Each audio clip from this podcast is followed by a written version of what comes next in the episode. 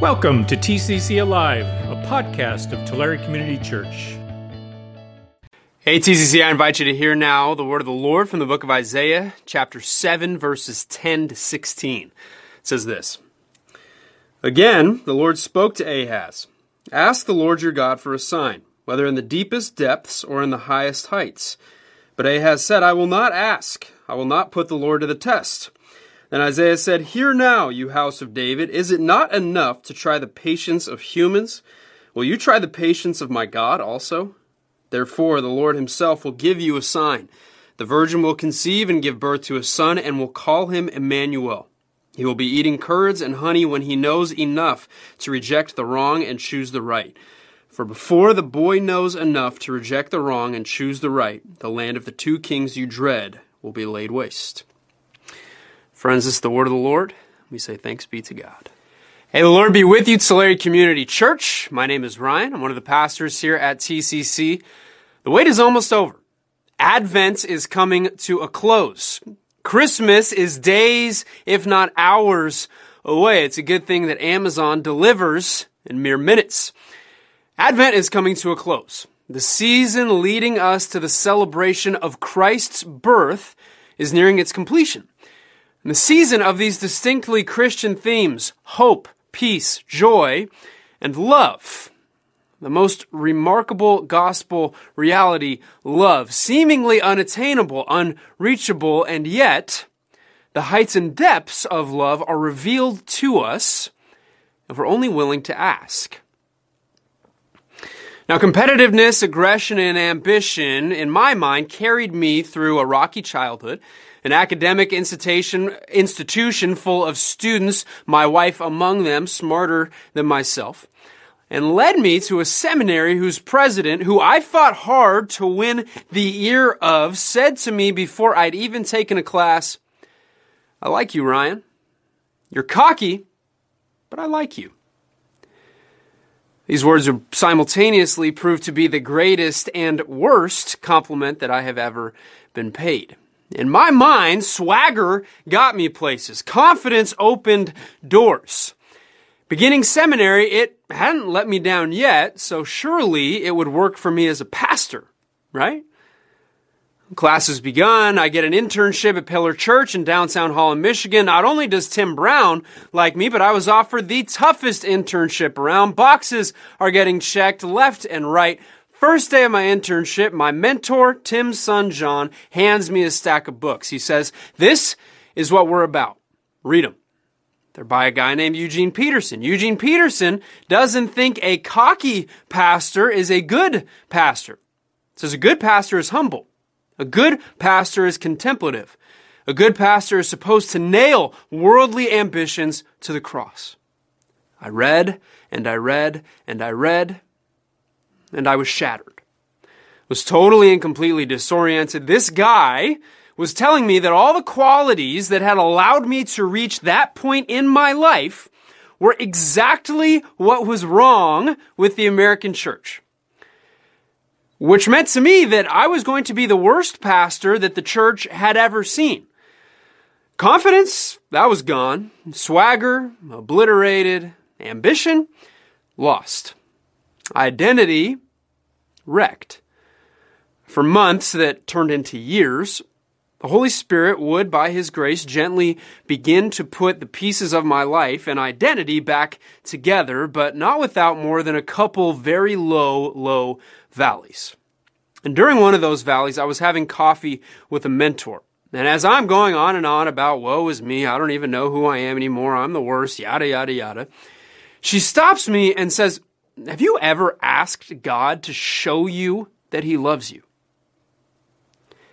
Have I ever what?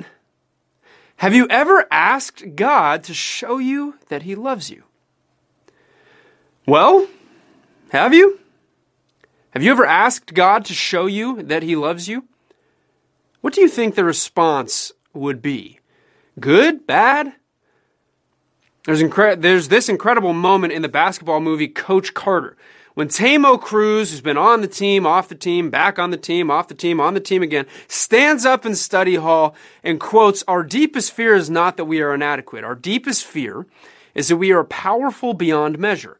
It is our light, not our darkness, which most frightens us. And while this is new age positive self esteem mumbo jumbo for the most part, I think Mr. Cruz was on to something, something conceptually important. What if the drive, the ambition, the confidence aren't important? Would that be frightening? What if God showed you he really did love you, but not because of a thing you've done yourself? If God showed you he loves you not because of a thing you've done yourself, would you also be able to love yourself? Defined not by wrinkles or age, by acreage or total animals, by square footage or the emblem on the hood of your car, but defined by the simple fact that the creator of the universe loves you. Are you willing to ask, God, will you show me that you love me? See, Mr. Cruz may have been on to something because the answer no to that question is actually, in many ways, easier to stomach. Oh, so I am alone. So I am abandoned. So I am unlovable. So my high school guidance counselor was right. I'll never amount to a thing. If God, who knows us better than ourselves, won't show us he loves us, then his answer of no simply confirms the narrative already playing through every single one of our heads. God, will you show me that you love me? What if the answer was yes? What if the answer was, uh, I already have? Are you willing to ask God to show you that He loves you? If that makes you uncomfortable, that's okay. It's a leap. And you're not the first who'd rather not take that leap. Ahaz, King Ahaz, wasn't willing to make that leap either. Remember Ahaz? Made a deal with the Assyrians, talked about it a couple weeks ago, chose anything but God for protection. And then the Assyrians, of course, break the deal. It's not good. Remember that Ahaz? Well, before all of that mess, God's fighting for Ahaz's attention. And God sent his prophet Isaiah to talk some sense into him. Isaiah says to God, as uh, Isaiah says to Ahaz, hey, don't worry, God's got you. Trust him. Says, Ask him to show you that he loves you and this people. It says, whether in the deepest depths or the highest heights, ask him. How does Ahaz respond? Well, in verse 12, he says, I will not ask. I will not put the Lord to the test. He says, nah, I'm good. No need to bother the big guy. I love the docu series Last Chance U. Junior college basketball players who all screwed up at the D1 level, all given one last chance to realize their potential. And the coach on this season and the previous one is just the best. He pours himself out for these players day in, days out, and he levels with them at one point and he tells them, all you have to do is listen to me ask me for help and you will get a scholarship and eventually have a chance to go pro. And their response over and over and over is, no, I'm good. See, the light is scarier than the dark sometimes. These college basketball players are so afraid to be successful. It's right there for the taking, but the fear of success is so great that so many of them refuse to ask for help. See, all King Ahaz had to do was ask God to show him that all would be well, but he won't do it. And how many of us are the exact same? But look at this passage. Look at the heart of God that's revealed to us all. Ahaz refuses to ask God anything.